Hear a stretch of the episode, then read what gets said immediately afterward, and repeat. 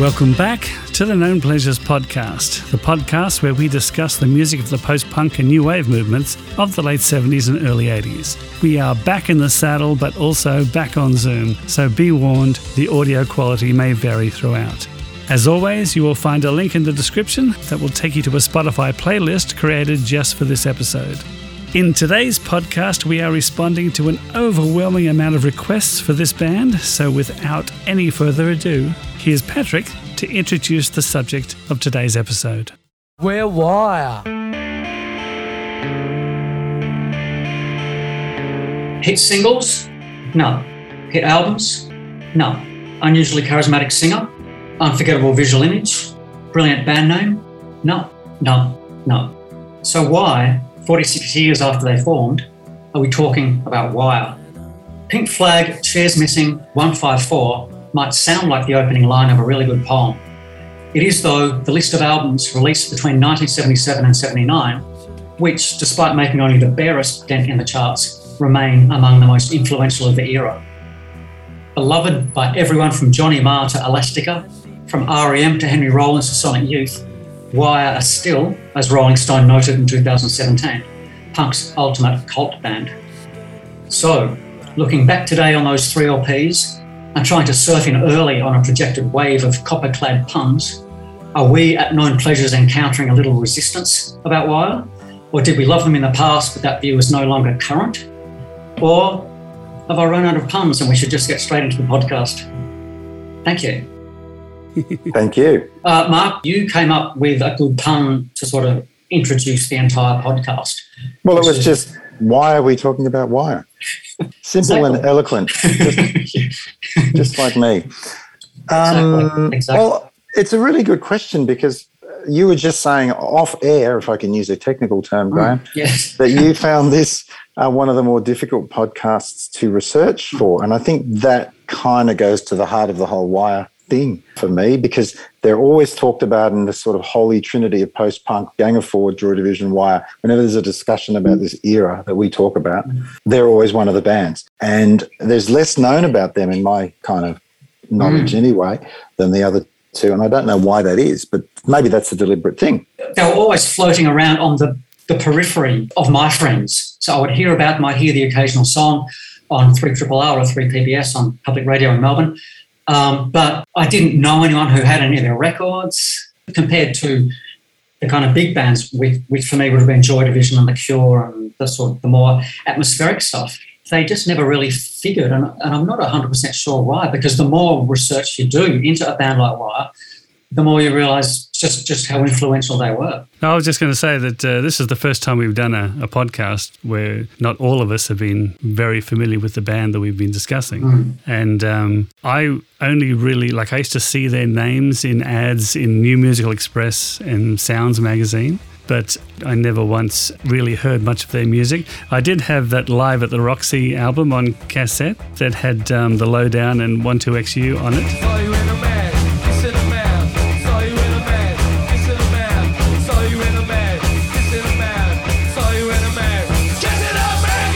But yeah, I, I, think the radio station in Brisbane that we used to listen to didn't play very much Wire. Yeah, so this is new territory for me. I've had to discover this music as a middle aged man. I do everything as a middle aged man now, by the way, not just listen to music. Mm. I'm, I'm going to posit a theory that they advanced so quickly that they kind of left the scenes behind a little bit that they almost created. And possibly by the time that sound was there, they'd moved on to something else. And in fact, they'd broken up by the end of 1979. So that might be something to do with it. But certainly in Australia, they weren't featured particularly much on alternative radio. Uh, and I, I, would have struggled to name, you know, a couple of songs back in mm. those days. I, I, was certainly aware of them, but but mm. that's that is what makes this more interesting. Anyway, should we start at the start, Patrick, with one of your yes. infamous background stories? I mean, I know all this. Graham knows all this, but no. Oh yeah, of course, this. yeah, yeah. We've all read all the books out there about wire. There are just so many of them. It's hard to know mm. where to start. It's like picking picking one from the packed library shelves is such such a challenge. But um, Colin Newman, the singer, to kind of start with him and to go into extended analysis of all four of their, their childhoods. But let's start with Colin. he grew up west of London, Salisbury, out that way, around the kind of area of Stonehenge. Um, the Salisbury Plain, where there was a famous episode of Yes Prime Minister, where there was a lost dog called Benji, and they put a lot Okay, bring it in. Bring it back. Bring it back. okay, so let's go to Watford School of Art, which is where the band really came together. I don't know when Colin's started there, like maybe 1973, 74 ish. And he uh, joined a band with a fellow called George Gill. And the band kind of slowly assembled under the name, was it Overload or Overlord? Overload. I've got it. and and uh, yeah, playing George Gill's songs, which were apparently pretty terrible. And then George Gill had the misfortune uh, during an act of attempted larceny, trying to steal an amplifier from another band who he thought were terrible, fell down some stairs, missed a few rehearsals because he was in, in hospital, and uh, and they basically wire formed in his absence. That's a bit harsh, I So- think, don't you think? it was. I should say it was an alleged act of attempted larceny, in case Well, nothing George was Gill is listening. That's right. He, he was never convicted. No, that's right. But one of the things I think is interesting, and it kind of places Wire pretty specifically in terms of their attitude towards punk, is that one of the lecturers at the Watford School of Art was a fellow who Colin would sometimes get a lift to the school. There were a couple of lecturers, and one of them happened to be Brian Eno. So he was getting a lift to college with Brian Eno, who had recently left Roxy Music and I was, you know, like an absolute I don't know how you would have related to Brian Eno. he went from Roxy music to being an Uber driver. That's Graham, right. Graham, he was always ahead of the time. he was. Yeah, yeah, yeah. But I think also um, Colin Newman describes it in terms of those trips to the Watford School of Art. He would just carry on about his crackpot theories about art, and they would listen to him. And he said that's when I really started to feel like an artist. Hmm. And that means that feeling like an artist meant that you had basically nothing but contempt for punk, probably, because you're an artist and punk was kind of stupid from an artistic perspective. So I think that was a really interesting starting point. I was going to say they're all a bit older once again than, Mm. than, than the punks that came up. Um, Colin Newman was born in 54, so he would have been 20 odd. Uh, Graham Yep. Lewis, the same. They're all a little bit older. So Mm. my description of it was that they were ready for punk when it came along, but Mm. they, could, they, they were sort of bored with what else was out there, but they certainly weren't part of that scene. Though, like a lot of bands we've talked about, they saw an opportunity to maybe be heard. And, and they weren't particularly proficient when punk came along either. So they were kind of just learning what they were doing. And Yeah. by the time, you know, 76 rolled around, as you say, they kicked out George Gill. And I, I think by the end of that year, 76, they had already taken on the name Wire. But whether he was in it or not, I'm not sure. But essentially, the band as it was with the four members, who we should name as well as Bruce Gilbert and Robert Grey, or Gotobed, as he's often called, Yep. the drummer, Yep.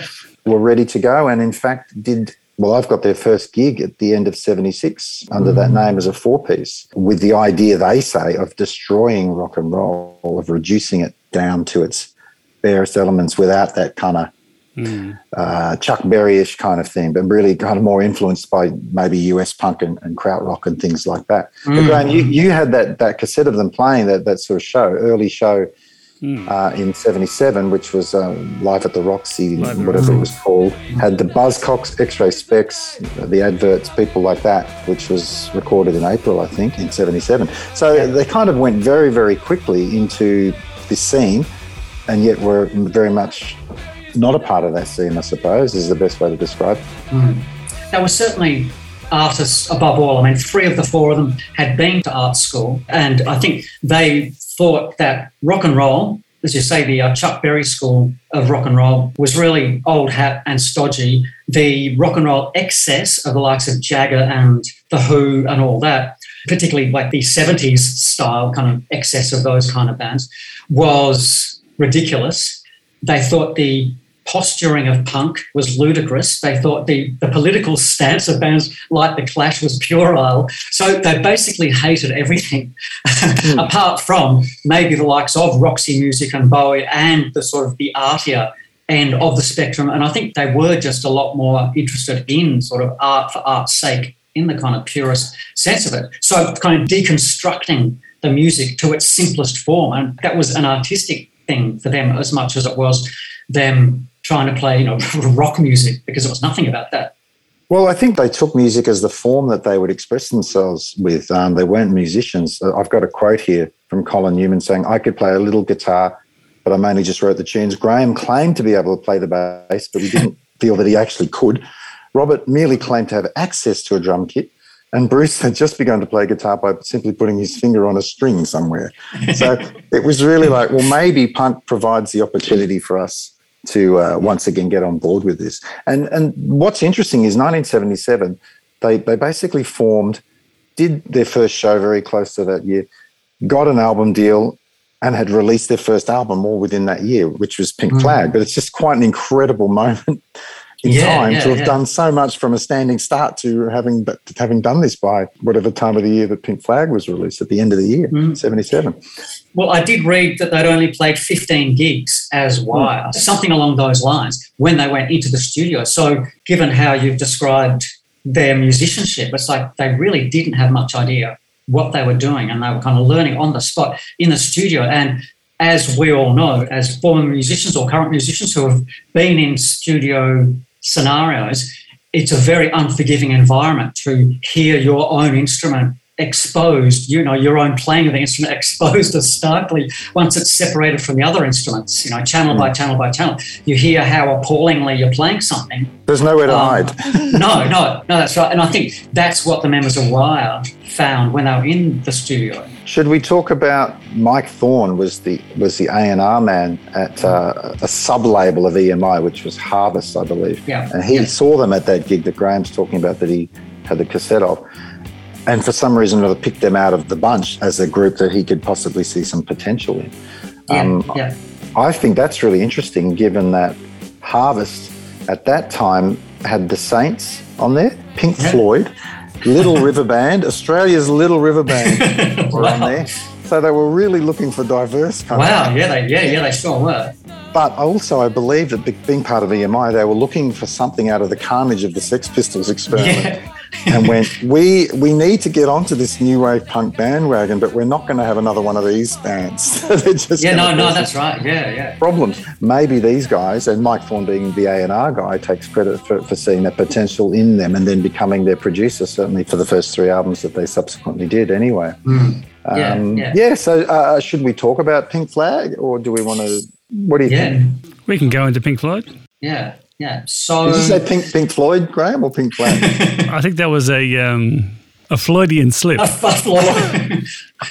Very good. Very good. so, Pink Flag, how do we feel about that? Okay, well, we'll, we'll take it in turns, shall we? Um, mm. I hmm. reckon we should ask Graham first because I reckon, yeah, I reckon I know what he thinks, but I'm going to ask him. For a change, Graham, I'm not going to tell you what I think you think. well, I think um, I'll just give our listeners a bit of backstory here is that I've already told Mark, I think, via text message that I was having trouble getting into the first. I almost said Pink Floyd again. I had trouble getting into the Pink Flag album. But I realized that the problem I was having with it was when I was listening to it, I was listening to it while I was reading the lyrics on the internet. Mm. And I don't know if you've ever done this with Wire, but the lyrics don't kind of follow the music as you'd expect. So I was getting quite frustrated with it. And I realized that that was a mistake because I went back and listened to the album with, you know, just having it in the background while I was doing the dishes or something. And I enjoyed it a lot better because I wasn't concentrating on what they were singing about. I was just kind of listening to the music. So um, yeah, yeah, yeah. So my, my first interesting my first impressions of it weren't accurate. I think I was probably listening too close, maybe. Oh, so how how do you feel about it now, Brian? I feel a, a, lot. I feel a lot better about it now. I don't know whether that's the right thing to say. I, am sure they're happy to hear that. Yes. if the members of Wire are listening, all is forgiven. I really like Three Girl Rumba.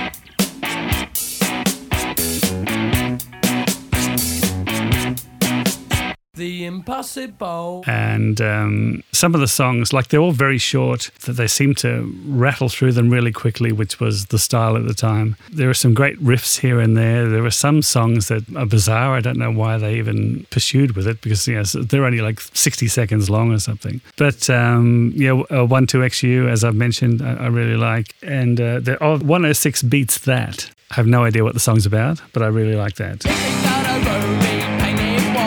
It- It's about how many syllables you can fit into a, a single song, Is it? so that you can do it in under a hundred. And I don't think they managed. Um, given that uh, Graham Lewis writes a lot of the, the lyrics, I think that was some sort of challenge that he set himself to write, to write that, which he failed. Yeah, I read somewhere that the chord changes were based on names of train stations between London and Watford. Yeah, yeah, yeah. And I can't work that out because the chords are C to G sharp. And some of the stations between London and Watford are Harrow and Wembley. How are they called? Yeah, it doesn't make sense. It's a W flat, Graham. Have you ever heard of that? I'm playing a Harrow sharp and a, a Wembley diminished. Yeah. okay, Paddy, go. You want to go next? Yeah, well, I mean, I think Wire wanted to make a bit of a statement about being different to punks and sort of breaking some of the rules. And so some of the rules they were breaking were having some slow songs or slowish songs, like uh, Lowdown, for instance.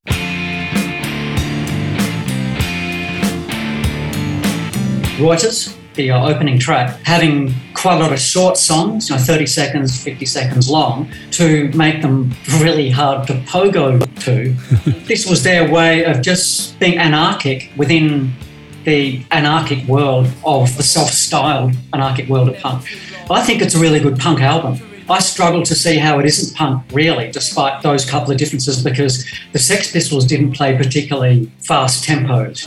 Anarchy in the UK is not a fast song. The Clash, you know, certain songs on their debut album weren't that fast. Um, short songs, I mean, that was maybe a little bit unusual. But to me, I mean, people talk about this trilogy of albums as being like a boxed set, as if they're all part of a continuum. But for me, Pink Flag feels really different as a kind of a prelude to the kind of main thing that why we're ultimately going to do. And I don't mean that to be critical of Pink Flag because I do I do really like it. And kind of unusual subject matter for songs, and they were certainly not, you know, if they were railing against society, they were doing it in a really obtuse way. Their songs were, yeah, kind of strange and funny, and I think it's a really strong opening statement, but it's a very 1977 kind of hmm. classic classic punk album for me anyway. One, two, XU! I've heard it described as the second best punk album after Nevermind the Bollocks, and I kind of would probably almost give it that because it has a vision, has an idea of what it wants to do. Somebody described the sound as kind of slabs of geometric sound. The guitar is very sharp, everything is very short and clean. It reminds me of television, you know, the American sort of mm, stuff. Mm. It also reminds me of the Buzzcocks, like that just that one, two, three, four, and sort of, you know, the songs go. Yeah, but they're yeah. interesting. They're interesting. The chords, some of the guitar work is really quite different. It's not just power, major power chords. There's a, a lot of stuff in there, but you've got to give it a good listen. It's it's not. I mean, there's a lot in there. There's 21 songs in 35 minutes. Mm. Mm. I'm the same as you guys. I, I wasn't super familiar with it, but the more I listen to it now, if I'd heard that in 1977, I reckon I would have flipped. It's mm. difficult to, to listen to something with all the context we have now and place it somewhere. But, but as you said, Graham, listening to it in a different way, I think is a really good starting point. I think it's a great starter for people in Britpop into that sound. Would love this sort of stuff. I mean, Elastica obviously used Three Girl Rumba as on one of their tracks, and there was a lawsuit over that.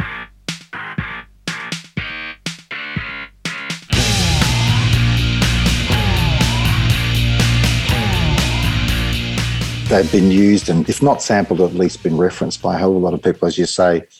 Do Johnny Marrs and, uh, and Robert Smith and different people Yeah. have referenced that. Not this album especially, but I, I think it's a great starting point, as I said, to do something different as an art statement to say we're not the same as everybody else. We're akin to this scene, but we are not of this scene. And mm-hmm. being difficult and arty was certainly what they wanted to do. And I think they definitely achieved that with this. Hmm. Hmm. It's interesting talking about the album in that kind of, you know, had I heard it at the time sort of way, because it doesn't surprise me in a way that it didn't have the kind of cut through of other albums or other bands because they didn't have a, a particularly distinctive image. There wasn't an obvious hit single. There was really nothing to kind of leap out in the way that there was with political bands like The Clash or Johnny Rotten out the front of the Sex Pistols, Stranglers with their really distinctive sound. So I can see why they would have been disappointed not to have had more success with the album. Although I think, you know, in some ways they were amazed that they even managed to make an album, given their, you know, their starting point a few weeks earlier.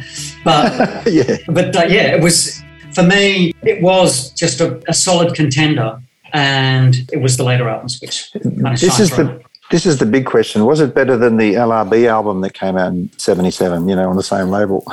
well, that's a good question. Was that Di- Diamantina Cocktail? Well, Paddy, I'm going to throw to you. I reckon I don't know what mm. that was, but the label mates, the whole backstory to that is just fascinating to me. But and and I yeah, think they said that they thought EMI kind of saw them as a progressive punk band that might be able to go into interesting territory, you know, beyond which I certainly think they did with the following albums. Mm. And it was certainly interesting having the A&R guy from EMI basically coming in, twiddling the knobs, being such a kind of a Svengali almost. Svengali? Sven, Svengali. Okay. And just, uh, you know, becoming the kind of cliched fifth member almost right from the start. Um, I would also want to point out that Mike Thorne later produced Tainted Love for Soft Cell. So there's a big leap from Pink Flag to Tainted Love. I mean, he did other mm. things as well, but I was just really interested in that. that he yeah, yeah. Sort of producer of note later on after not really having any great background before that in music. It's interesting that we think of Wire maybe not having had a huge influence by that stage because Robert Smith, for instance, had said about Wire that when we were playing pubs, as in the Cure we were playing pubs in 76 through the summer of 77, we had some songs that were kind of in a punk style, pretty thrashy. Luckily, they were abysmal. It was actually seeing Wire that gave me the idea to follow a different course, to hold out against the punk wave. I felt if we play loud and fast, we're going to go down with the ship if we do that. And seeing Wire pointed out another direction to me. I had that, that, that they supported Wire, and basically mm. ah, yeah. that was the story. That he had a big argument with the band afterwards. His band, The Cure, saying we need to do yeah more things like this. Otherwise, we're going to get tagged in with punk forever. And um, that was kind of, he said, I wasn't even particularly a fan of Wire, but I saw them as leading the way out of punk, which I would agree with, which brings us to Chairs Missing, the second album, which was released in August 78. I'm going to go out on a wire. oh, yes. Very good. Nice. And say that this album is as influential a post punk album as anything else that I would throw up there and say I think is a huge influence. For this to come out in 78, it's just mind blowing because Public Image's album came out December 78, uh, Magazine June 78, Siouxsie November 78, Gang of Four the following year. So Wire have done something on this album that had only been kind of not even hinted at, I don't think, by anybody mm, else. Mm uh, with Mike Thorne producing again. But they introduced synthesizers, which was just really outside of the Stranglers, was probably not something a lot of people were comfortable with. Hmm. They also had the idea of treating the guitars as synths, which Gary Numan obviously took and ran with a, a little bit later. The heavily sort of treated sounds that are on this are just phenomenal. And I don't know. I can listen to this. Uh, this is probably my first introduction to them properly a few years ago. And I was just blown away by the fact that I wasn't super familiar with it and how the hell did I ever miss it? Okay. Well, well the question is, guys, did they invent post punk? You know what? It's a, it's a solid claim because mm. you, you could certainly make a case for any number of songs on here having a huge influence I Am the Fly mm. is the second single. There's nothing like that out there prior to this.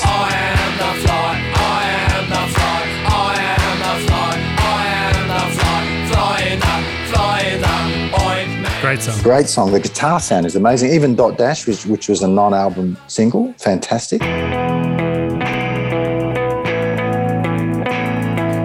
Some critics decried them as punk Floyd, which, you know, we've heard that phrase used before. It's yeah, gone a little yeah. bit kind of trippy, a little bit hippie. Yep, yep. Um, I would probably think that's fair enough. I'm going to just go on for a little bit longer because I think the Cure influence is really evident in songs like Heartbeat.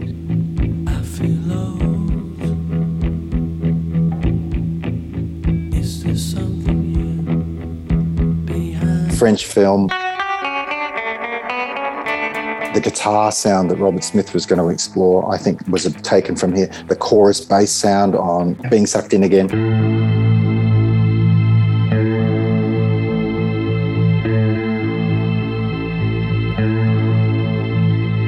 Is fantastic. A certain ratio amongst other bands, magazine, other people would have used that. Even another, the letter is a very Devo track, and I know Devo were around in '78, but if these two bands weren't listening to mm. each other, I'd be mm. awfully surprised.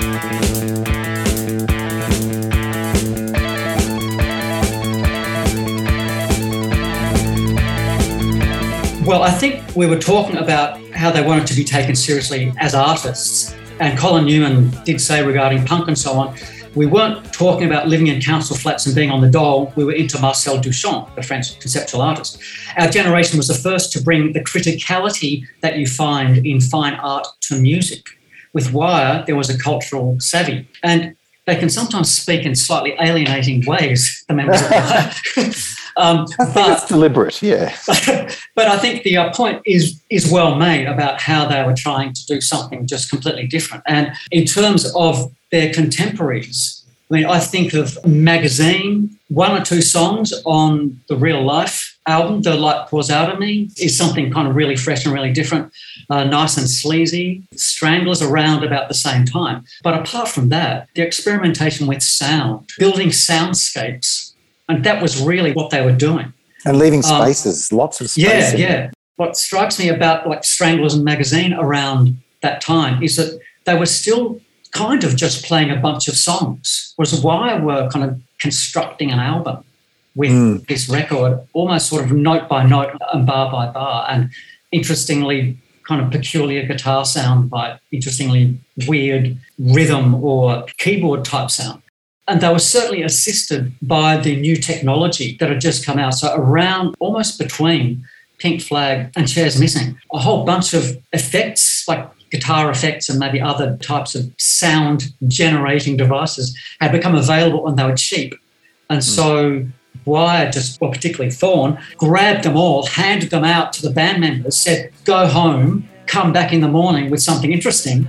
And they would just pile all this fresh new stuff coupled with their artistic sensibilities. And it was a great formula, along with Mike Thorne's just generally experimental state of mind. Great formula for, for coming up with something unique. And hugely influential. Graham, what's your take on Chairs Missing?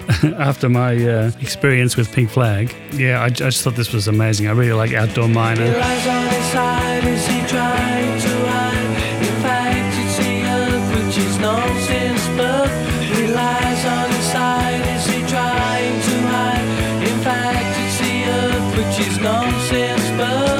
The reason why I asked you guys before about whether they invented post punk, there was a great quote here where he was saying, um, Rob, go to bed. I'm sure his mother must have given him that, uh, that nickname. Rob had been surrounded by reggae in Brixton, so he plays off the guitars. There was a reggae groove.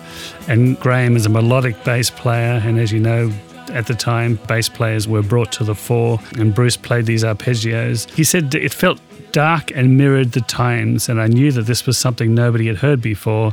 And he said, with hindsight, you might say we'd invented post punk. So hmm. um, I think that's a fair call. I really do. I reckon for whatever reason, they came up with a lot of the hallmarks that we now see of as distinctly post punk. I am a fly, which is, it sounds like how a fly would hear music, I think.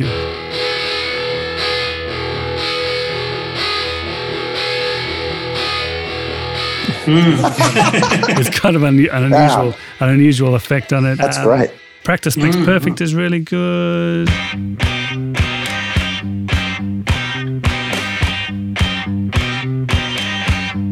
Yeah, that's great too. I, I, there's not, it's hardly a bad song on there. There's not much feel, yeah. I put it that way. I mean, yeah. there's not a lot that I would skip on this. Yeah. Um, well, Practice Makes Perfect, the opening track, I think is a fantastic opening number. And it immediately, like from the first 10 seconds, you realize this is not Pink Flag Mark II. It's something completely fresh. Mm. And this this album, I don't know if we said it was released in August 78, but you know, it was like eight months after the previous album. And it's just in a completely different kind of realm mm. altogether. And apparently, Practice Makes Perfect was the template for the band that all the way through recording. That was the song that was the kind of launching pad for everything else. You know, is it as good as Practice Makes Perfect? And an influence that hasn't really been mentioned is Brian Eno and his solo albums, Another Green World, for instance, the kind of sonic experimentation that he was getting into, you do hear quite a bit of that on this album. But Eno was was not bringing any kind of youthful you know, punk energy. Well, he was still driving at that point, I think. he was flat out. Yeah. Uber driving. That's right. But yeah, so the combination of the arty thing, but there's still a punk edge, regardless mm. of whether Wire were disowning punk or not. It really needed punk to kind of give it that freshness and rawness, despite the kind of quite produced sound that they were coming up with. It still sounds very fresh to me now. I mean, an mm. interesting quote from Henry Rollins, who's a massive um, fan of theirs, said every album they did of those three sounds like it was by a completely different band. Mm. And, and I would agree with it. So Pink Flag to this, as you say, Patrick, in eight months or something, you would just go, how can these be the same guys? How have they come up with this in such a Mm, short mm. space of time? I wanted to point out that it actually did chart this album. It reached number 48 in the UK, which would have Yep, been some yep. achievement for them. But Outdoor Miner, which you mentioned, Graham, which was the single, was uh, EMI were caught chart rigging on this. So this is a pretty well-known story, but which was the practice, which is not unheard of, I suppose, or probably still goes on, of going around and buying up copies from the certain stores where the charts uh, were registered, and so they were caught doing that, and so kind of the, the chances of Outdoor Miner becoming a hit were cruelled. To paraphrase, yes.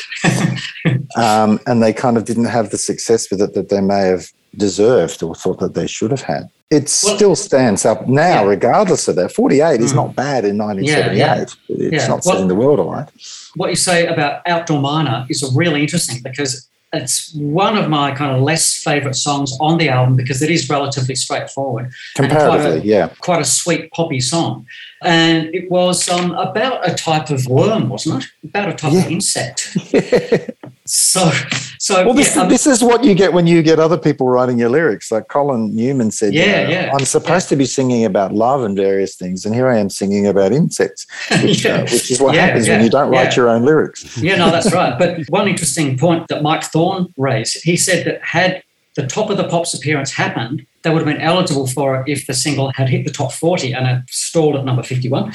That Mike Thorne said that the single would almost certainly have entered the top 20 and launched a visible commercial career for the group. But I think it could potentially have cruelled their career completely to, to have had a hit single with a really poppy, relatively slight song. Hmm. Oh, well, well, it's not slight because it's about as, as something as important as the natural world which sustains us all. But, but nonetheless, Bugs. but nonetheless, imagine how the music press and you know the kind of more hardcore music fans of the day would have reacted to Wire having like a smash hit single with this poppy song. That might have been the end of them. That might have been the last we ever heard of them. Well, they, they were really critically well received for these albums so far, Mm. too. That's the interesting thing. But they just, Yeah. as you say, they had no image or a non image. They dressed in black on stage, they had this blinding white light stage show. There was not a lot of interaction with the audience. They refused to play songs from the current album when they went Yeah, on tour. yeah. They would always not do that. It- It's about as punk as you can get. They were just completely difficult and hard to get on with. and in that kind of way, which you know people like Radiohead would uh, would take up again, you know, thirty years later, almost refusing to play the game. And as you say, if they'd had a hit single with this, that probably would have been the worst thing that could have happened to them in their own eyes. Could have anyway. been. Could have been. Yeah, Could have been. yeah. um, we were we were up to five singles by this point too. Question of Degree, which was a non-album track, was was their fifth single. Once a question of degree. Now circumstances calling me. By this point, so they were sort of having a crack at this stuff. And they weren't afraid, like with I Am the Fly, that's another really snappy song, which also was a single. So they weren't afraid of, for all their reputation of being difficult and whatever, they were releasing the most commercial songs from their albums as singles. So they hmm. weren't completely self sabotaging in that kind of single way. Well, I think the band was split into two halves. They always talk about, you know, the, the, the Mm. sort of arty half and the poppy half, and I think that was where you get that interesting mixture of results, which um, Yeah, you yeah, get, yeah. you certainly get on this album, particularly, and even a little bit more so on the on the third album. Mm. Um, should we move on to that album? I mean, I could talk about Chairs Missing all day, but I know that we Mm. need to keep going. But I, I just will put it out there again. I think it's one of the all time greats. I'd put it up there with Secondhand Daylight, with any, any of my top four or five post punk Mm, albums up there. I've said it. So would it be in your top five if we did each of our favourite top five post punk albums? Would it uh, sneak in there? If you, I think I did think it again? probably I think it probably would. I'd have to readdress the order and have a look at it. I think I'd still put closer at number one for any for any of you who want to go back and listen to our, yeah, our yeah, top yeah. five selections. Uh, I still would put closer up there, but yeah, it's it's it's certainly right in there. It's it's phenomenal. The sound of it still thrills me now when I hear it. It's just like the production of the ideas on it. Across eighty percent of it, it's just fantastic. there's no good place to, to put this snippet of information because it doesn't fit in anyway. But I would like to say that apparently Robert Gotobed is not his real name. His real name was Robert Grey, but Yes. apparently Gotobed was the original family surname. And his grandfather changed it because he claimed that he had trouble being taken seriously with a surname like Gotobed. so the idea that Robert Gotobed, that was his original surname that he went back to, is really quite something. It doesn't really fit into the Wires musical story, but it's such a peculiar. So, so he was one of the um, the Watford go to bed. I don't. I don't think it was Watford. um, but yeah, Oh, okay. the well rested go to beds. That's it. I also want to throw in something that has nothing to do with what we're talking about, but I'm going to, you- you're going to hopefully, Graham, shift it to a spot where it makes sense. yeah. The other day, I heard the opening eight bars of a track called Keep On Running by the Spencer Davis Group.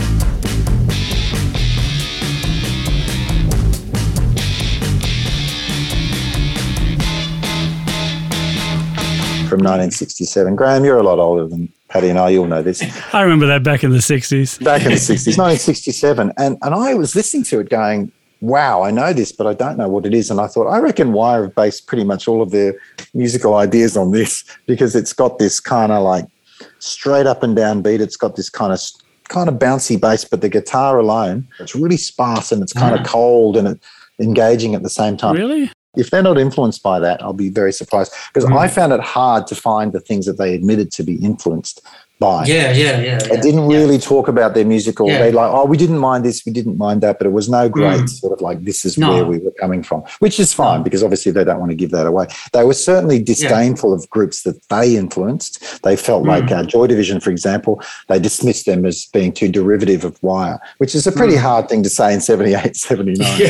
Yeah, these Yeah, guys, yeah, they're, yeah. they're ripping us off. I don't think they were. You don't think they were? I don't think they were. Oh, I can hear a little bit of that in there. I Yeah, think Joy, yeah. I think Joy Division certainly played with Wire a couple of times, and Yeah. uh, I, I think they would have been influenced by them. Maybe a little bit more on the on the next um, album, but Yeah, that- yeah, that's yeah. that's another story. I think there are definitely influences there. I mean, Heartbeat sounds a bit like Velvet Underground's Waiting for the Man, the way it starts, for instance. And there's a little bit of Herman's Hermits in some of, the vo- some of the vocals of the kind of poppier songs, those sorts of bands. You mean Mrs. Brown, you've got a lovely daughter? You really are old, Graham. I want to nail exactly what Herman's Hermit's song this is. You've got to remember these these guys are in their mid twenties for the most part. Though Bruce Gilbert was almost ten years older than that, so they you Hmm. know they weren't young guys. Bruce Gilbert apparently did, he was in his early 20s, I think, when Sergeant Pepper's came out, and I think he thought it had too many notes, which is which is pretty funny. That's a, that's a pretty harsh criticism. Yeah. yeah. um, okay, shall we talk about the third album? yes, let's go to 154. 154, released in September 1979, apparently named after the number of gigs they had done to that point. Hmm. So 154 gigs in around about two years or so. Mike Thorne, producer again. I think this is a really interesting album in that it sort of signals a departure without pointing where it's going. It's a little bit of everything in there. It's not as good as um, Chairs Missing, but it's got a lot of really good stuff on it. Mhm. Um, I've kind of listed a few songs. The standout track is obviously map reference 41 degrees north 93 degrees west, which is such a unique song in its own, s- own sense. We'll talk about that in a minute. I really liked um, the 15th.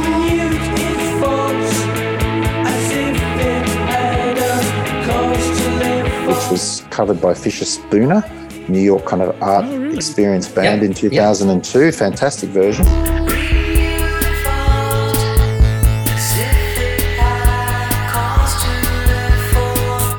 Blessed State is a, just a really beautiful pop song, beautiful guitar.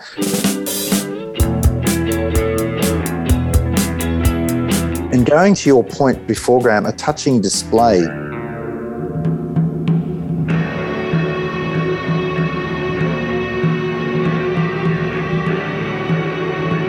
feels very Joy Division to me with the guitar, Yeah. especially the atmospherics of it. Remember, this is September 79. So Mm. this is the kind of territory, I suppose, of what's happening at the time. Um, there's a little bit more of the arty experimentation in there and a bit, a bit less of what I liked about Chairs Missing, but it's still a fantastic album. There's a lot to, to love about it, and it charted a little bit higher than the previous album. But that's my take on it. Um, Graham, your thoughts? Yes. I really like uh, MapRef, 41 Degrees North. I, I knew you would love that. If you don't love that song, I don't know Yeah, you. That yeah, yeah. chorus. Interrupting my train of thought lines. I'm longing to like you define, refine. it was covered by My Bloody Valentine, and, and they do a pretty good version of it as well. The harmonies are stunning, aren't they? Yeah, no, it, it's, a, it's a really great pop song. Um, Being the nerd that I am, I looked up those uh, map coordinates, Yes. and it's actually in Iowa, in America, between Albia and Chariton. There's some dispute about this, Graham. Some some people say it's Centerville, Illinois. This is what um, the, the writer of the track, Graham Lewis, who wrote the lyrics, said.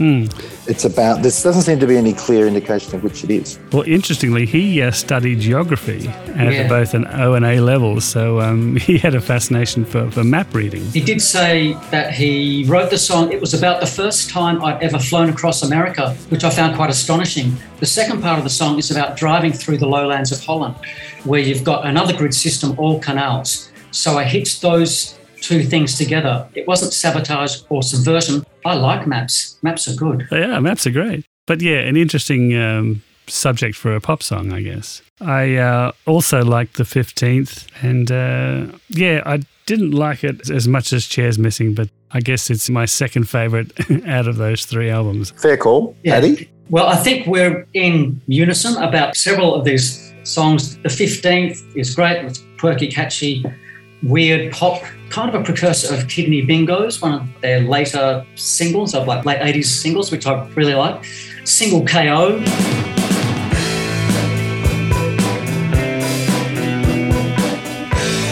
I really like. It's uh, reminiscent of Magazine. Blessed State. Again, how many guitars are there towards the end of Blessed State? There are three or four. I haven't heard that many guitars together since One Ton of Error by the 50 guitars of Tommy Garrett.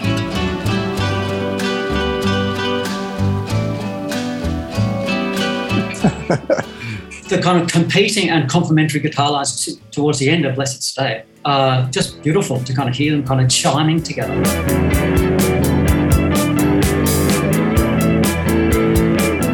Once is enough, Joy Division-ish kind of guitar sounds and the sort of breaking glass kind of kind of sound.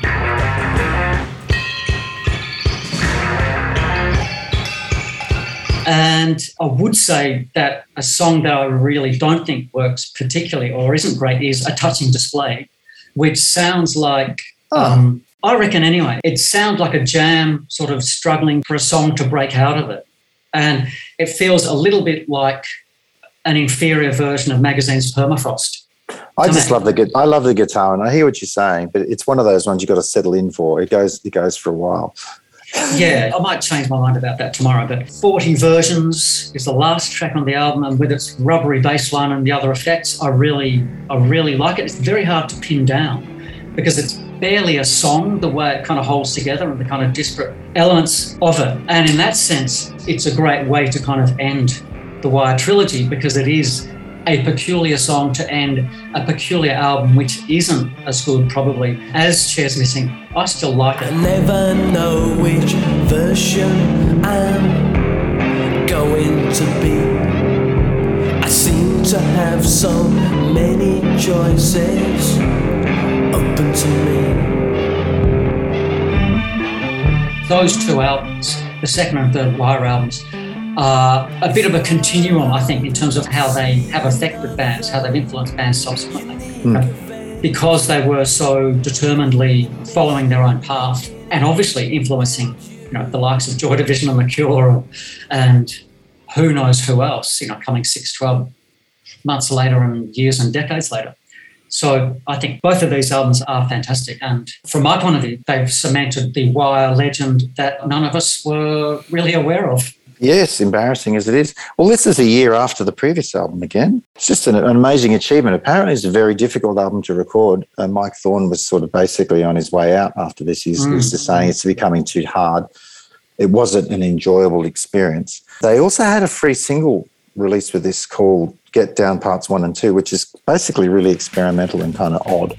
Not particularly listenable. Though they did have another single called "Our Swimmer," which was released. uh, I'm sorry, which was recorded around the same time in '79, but not released until later on Rough Trade, which is worth a listen.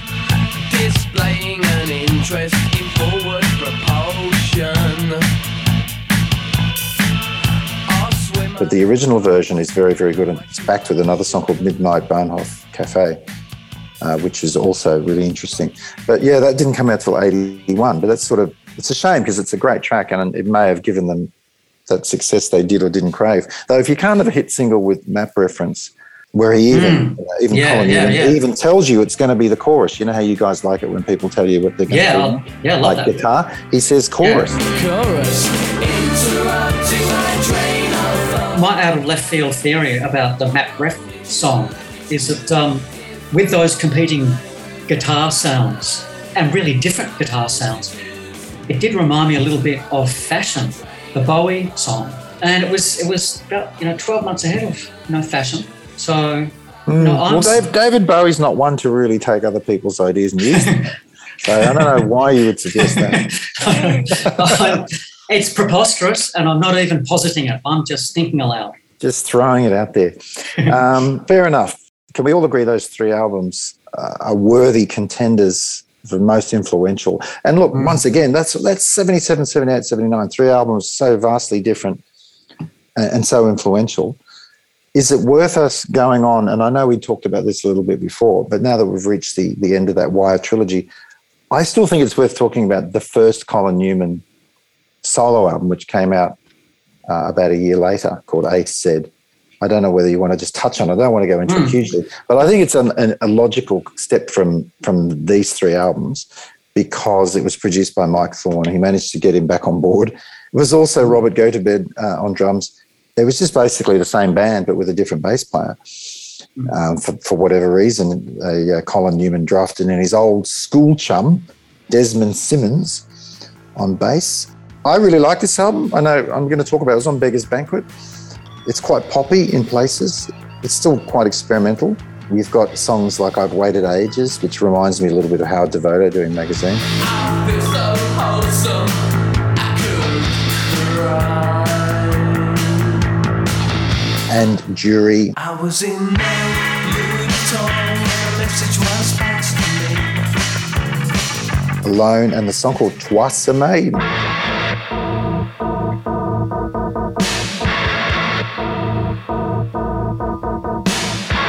Troisième, which, means, uh, which is our French for third. Okay, this sort of gave me a Gary Numan kind of vibe. It was kind of heavy, yeah. heavy synthy thing. Like, yeah, it is. Yeah. a logical progression from that from the, the previous album. As I said, I don't want to talk about it too much, but it came out in October '80, and uh, obviously the band had pretty much split at the end of the, the 154 session. So Graham Lewis didn't play bass on this. No, no, he didn't. Desmond Simmons played bass. Are we sure that he didn't just break his leg? Falling down the stairs Falling with an amp in his arms. you know what they're like. He just replaced him, yeah. well, it was interesting that he got in his old schoolmate because apparently Colin used to be in the band that was Desmond Simmons's band, and then he kind Ah. of turned around and said, Yeah, yeah. I'm in a band now. It's called Wire. Can you be in my band and play bass for me? Which he didn't Yeah, did it very well yeah. too. He did, did a great job. Yeah. Anyway, that's my take on that album, Paddy. Yeah, I, I don't know the album very well, but yeah, I do like the songs you mentioned. And uh, Order for Order is mentioned as being a kind of a John Foxx, Gary Numan kind of song. It's a bit too fast for my liking. You know, prefer the kind of slower tempo ones. But um, it sounds like a fully realised album. You know, it isn't one of those solo albums where you think, where's the rest of the band gone? Because it's got no bottom end, it's got no mm. drums. It's like it feels like a really full sound. Mm. But it is interesting to contrast it with the many recordings that Gilbert and Lewis did during that time. That they recorded four or five EPs and albums in 1980 and 81 under mm. various names and pseudonyms, which are kind of odd, largely instrumental albums. And you got a sense of where the schism might have been between the band members because the relatively poppy Colin Newman album and the extremely experimental and peculiar Gilbert and Lewis recordings.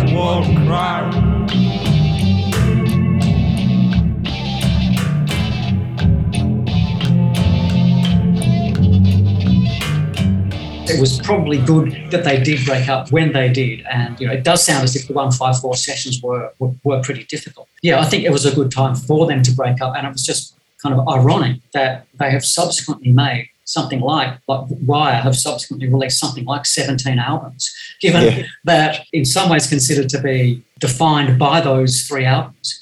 But you know, they're still coming up with stuff which, you know, like the bits I've listened to of the more modern albums, I really like. Mm. So you know, they're not just a bunch of has-beens. It's interesting that, that they were broken up for, well, not broken up, they just didn't work together for about 10 years. But I think when they got together and the management said, you're going to have to play some of the, um, you know, the old stuff. And of course, they didn't want to do that. They hired a band in Yeah. the States who played Pink Flag note for note as a support, which I think is just perversely wire. We're not going to play this album. However, our support Mm. Yeah, yeah, band yeah. will take care of that need for you and play the whole album from start to finish. It's just, Yeah. it's just so brilliantly perverse and so wire. It's Um, very art. It's so it's- art. It is. So, it uh, is. When they reformed without one band member, I, I can't remember whether it was Robert Gotobed or, or not, but with only three of them, they called themselves Wir, as in W I R. Hmm. So it's like, you know, they were fr- from four to three, so let's lop a letter off. And Yeah. Well, and must have been taken. They couldn't use Aya. but it, I- I'm not sure if you if you pronounce it were or we're or what, but I, I like to, to pronounce it were W I R as in past tense of are. Hmm. So you know, it kind of works on a couple of different levels. The sensibility Wire brought to post punk was completely unique in that there were some art house people involved, some serious philosophical types from Howard Devoto to all of those people who went to, to art school. But Wire were just so pure on their course. They never steered off that course. And you know, they always stayed true to themselves and they broke up kind of when they should have done after three albums. And uh, yeah, I, I just think their contribution difficult to overestimate.